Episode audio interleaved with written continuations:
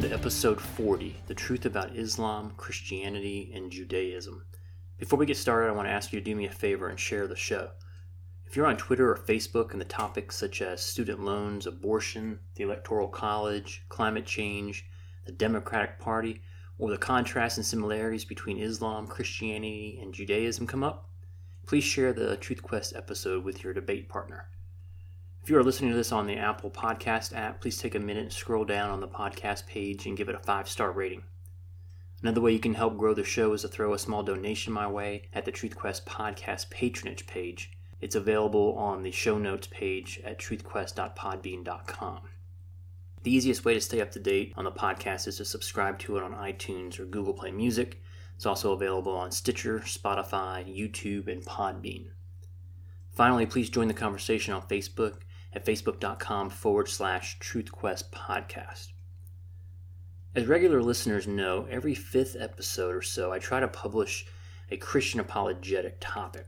So far, we have covered the resurrection of Jesus, God and evil, prayer, the life of Jesus, the Judeo Christian tradition, the historical reliability of the New Testament, and the existence of God. After recording episode 26 on the Judeo Christian tradition, I realized that I really do not know much about the other monotheistic religion in the world, Islam. I hear a lot about jihad, I understand their daily prayer habits, and I know a little bit about Sharia, but that's about it. So I thought I would take an episode to compare and contrast these three major monotheistic religions. Since I've already spent episodes covering both Christianity and Judaism, let's start this one with Islam. So, what is Islam? Well, in 610 AD, an Arab merchant named Muhammad claimed to receive revelations from the archangel Gabriel. Over the course of the next 22 years, Muhammad, who is regarded by Muslims as God's last and final prophet, launched a distinct religious movement and was able to unite much of the Arab world through military conquest. He died in 632 AD. The Quran was compiled after his death. So the Quran doesn't contain the teachings of Muhammad. That's where the Hadith comes in. That's a collection of essential sayings, teachings, deeds, and stories of Muhammad. It's a pretty large collection of literature, usually arranged topically rather than chronologically. The earliest Hadith collection was about 125 years after Muhammad's death. Larger sections were compiled as long as 200 years after he died. Muhammad thought that he was God's spokesman to the Arab people, like Jesus, Moses, and Abraham. There are verses in the Quran that say we all worship the same God. So initially, there was really no conflicts between Christians or Jews. He even had his followers kneel and face Jerusalem. He became a voice of justice for the poor in Arab society. He felt like the Arab people had direct bloodline to Abraham from his second son Ishmael. You may recall from Genesis, Abraham and his wife Sarah were unable to have children, so she gave her servant Hagar to Abraham so hopefully she could bear him some children. Well, she did. She bore him a son named Ishmael. Eventually, Sarah gave birth to Isaac, and Hagar and Ishmael were cast off. However, God came to Hagar and promised to take care of her and her son. He said, I will make him a great nation. That's from Genesis 21:18. God also promised the same for Abraham's other son, Isaac. Isn't that an interesting intersection between Islam and the Judeo Christian history? For the first few years of receiving God's revelations, uh, the Quran stressed peaceful coexistence with others. But Muhammad ran into hostility from many in Mecca where he preached because they were a polytheistic culture. He, of course, preached one God, Allah. Eventually, he and several hundred followers left Mecca for Medina. This is where the religion seemed to take a more violent turn. It's called the Medinian verses by Islamic scholars, and he began to preach about open warfare against perceived enemies. This is also called jihad. Essentially, Muhammad was given permission by Allah to fight when necessary. The Quran explains that believers in Allah have a duty to war against non Muslims. It sanctions the taking of captives as the spoils of war, and it clearly re- outlines that Allah will reward holy warriors who fight on his behalf. So, after raiding Meccan merchants for years, he finally seized the city by force and had control of much of what is now the Saudi Arabian peninsula. Some of his early popularity can be attributed to the, his lucrative military victories that he shared with his followers, along with his political savviness and his personal charisma.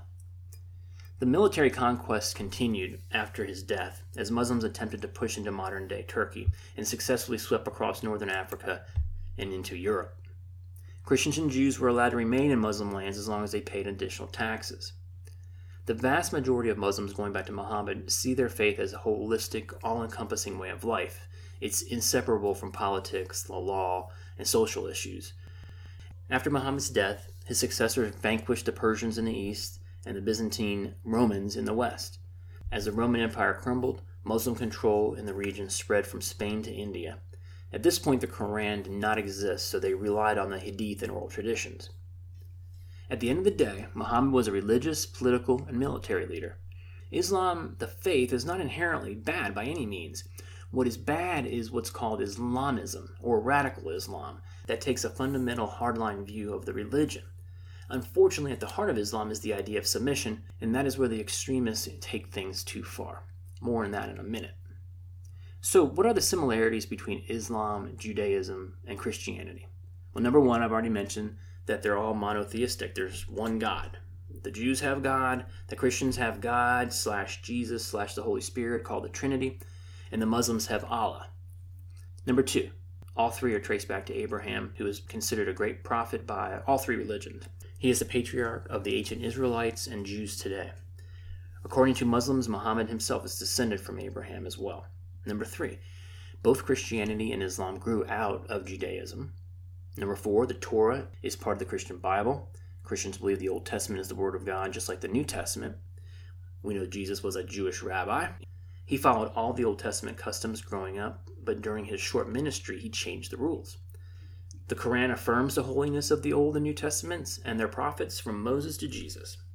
Sajjad Rizvi of the University of Exeter had this to say when trying to equate the three religions. He said, Almost all the prophets of the Quran will be familiar to those who know the Bible, and the Quran explicitly refers to parables, ideas, and stories from the Bible. The common roots and inheritances of the three faiths make it useful for us to think seriously in terms of the Judeo Christian Islamic civilization and heritage that we all share. Number five, all three preach about judgment and resurrection after a day of judgment. And finally, number six, all three agree that a man named Jesus lived in the first century in the area now known as Israel. So, what about violence? Clearly, violence is a part of the Islam almost from the beginning, as we discussed. That's true. The Old Testament has plenty of violence in it, too. That's true. The ancient world certainly was a nasty place. And yes, the Bible depicts stories of God commanding his followers to kill non believers, Christianity is a religion of peace. If you follow Jesus, you are commanded to love everyone, even your enemies, not to convert them. You are told to be humble, you know, give to Caesar what is Caesar's. And Jews are taught tolerance and coexistence. What about the Crusades? That's always the elephant in the room when it comes to talking about violence in Islam, and it's an irritating point made by Muslim apologists and anti Christian groups who constantly point out that the Crusades were the equivalent of Islamic jihad. But in reality, that just deflects and casts dispersions on Christians. They make it out to, as if it happened in a vacuum. You know, a group of Christians woke up one day and just went on a killing spree. Of course, they ignore the fact that nothing like that has occurred in the centuries before or since then.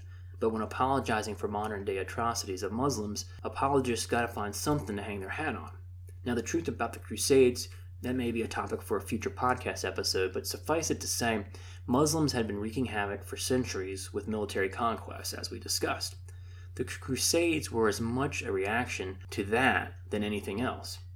They occurred in 1100 AD, and it was the initial rationale for them was to take back the land that Muslims previously had seized by the conquest from, from Christians. So it doesn't does it make it right? No, just the truth. So where did the three religions diverge? While the three faiths of Judaism, Christianity, and Islam all converge around the person of Abraham, these three faiths diverge at the person of Jesus Christ. The belief in Jesus as Savior became the dividing point. For the Christian perspective, they simply believe that Jews just stopped short. Jesus was God on earth, he was the Messiah they had been waiting for. Islam teaches that Jesus is among the holiest of prophets, second only to Muhammad, but he was not the Son of God, just a messenger, and he was not crucified or killed, because God brought him to heaven before he died. So, Jews and Muslims deny key beliefs of Christianity the, that God is a Trinity, that God came and walked among us via Jesus, that Jesus died on the cross for our sins, and that he rose from the dead. Well, what about miracles? The Old Testament is full of miracles or supernatural events performed by God. There are 35 or 40 recorded miracles performed by Jesus in the New Testament. Now, Muhammad claimed that he was just a man, no miracles. However, it is interesting to note that around 150 years after his death, miracles were attributed to Muhammad in the Hadith. So I found that to be kind of an interesting historical nugget. Now, what about Sharia law? Large majorities of Muslims in countries like Afghanistan, Iraq, um, the Palestinian territories, Malaysia, uh, Bangladesh, and throughout the Middle East f- favor making Sharia the official law in their country. There are calls in the United States for separate Sharia courts in some areas. Unfortunately, it conflicts with many human rights, especially of women.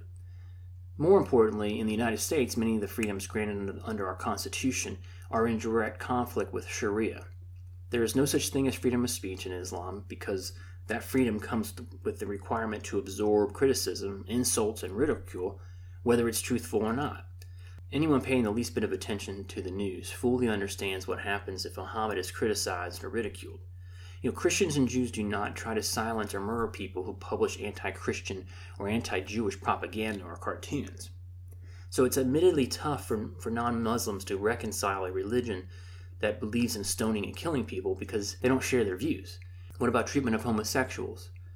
This is also an irritating aspect of American mainstream media where, and liberals who, in general, condemn anyone who does not join them in their so called respect for various perceived to be aggrieved groups in America the war on women, homosexuals, transgender, and the like. Their claims are ridiculous on their face, given all the unconstitutional anti discrimination laws and general tolerance in our Judeo Christian driven society, but compare this to the treatment of these folks in Muslim countries. I mean, the contrast is laughable. Is it a sin under Judeo Christian beliefs? Yes. Is it unnatural by anyone's most basic understanding of biology? Yes. Do homosexuals deserve grace and respect? Yes. Do homosexuals serve as pastors and rabbis in America? Yep. So here's something I came across during my research of the episode. Uh, it's at a YouTube channel called Acts 17 Apologetics. It's run by a guy named David Wood, who I had heard interviewed on a few occasions. He argues that the Quran has some built in inconsistency when it comes to the Bible. The argument goes something like this The Quran claims that Allah revealed the inspired, authoritative, preserved Word of God in the Torah, the Gospel, and the Quran.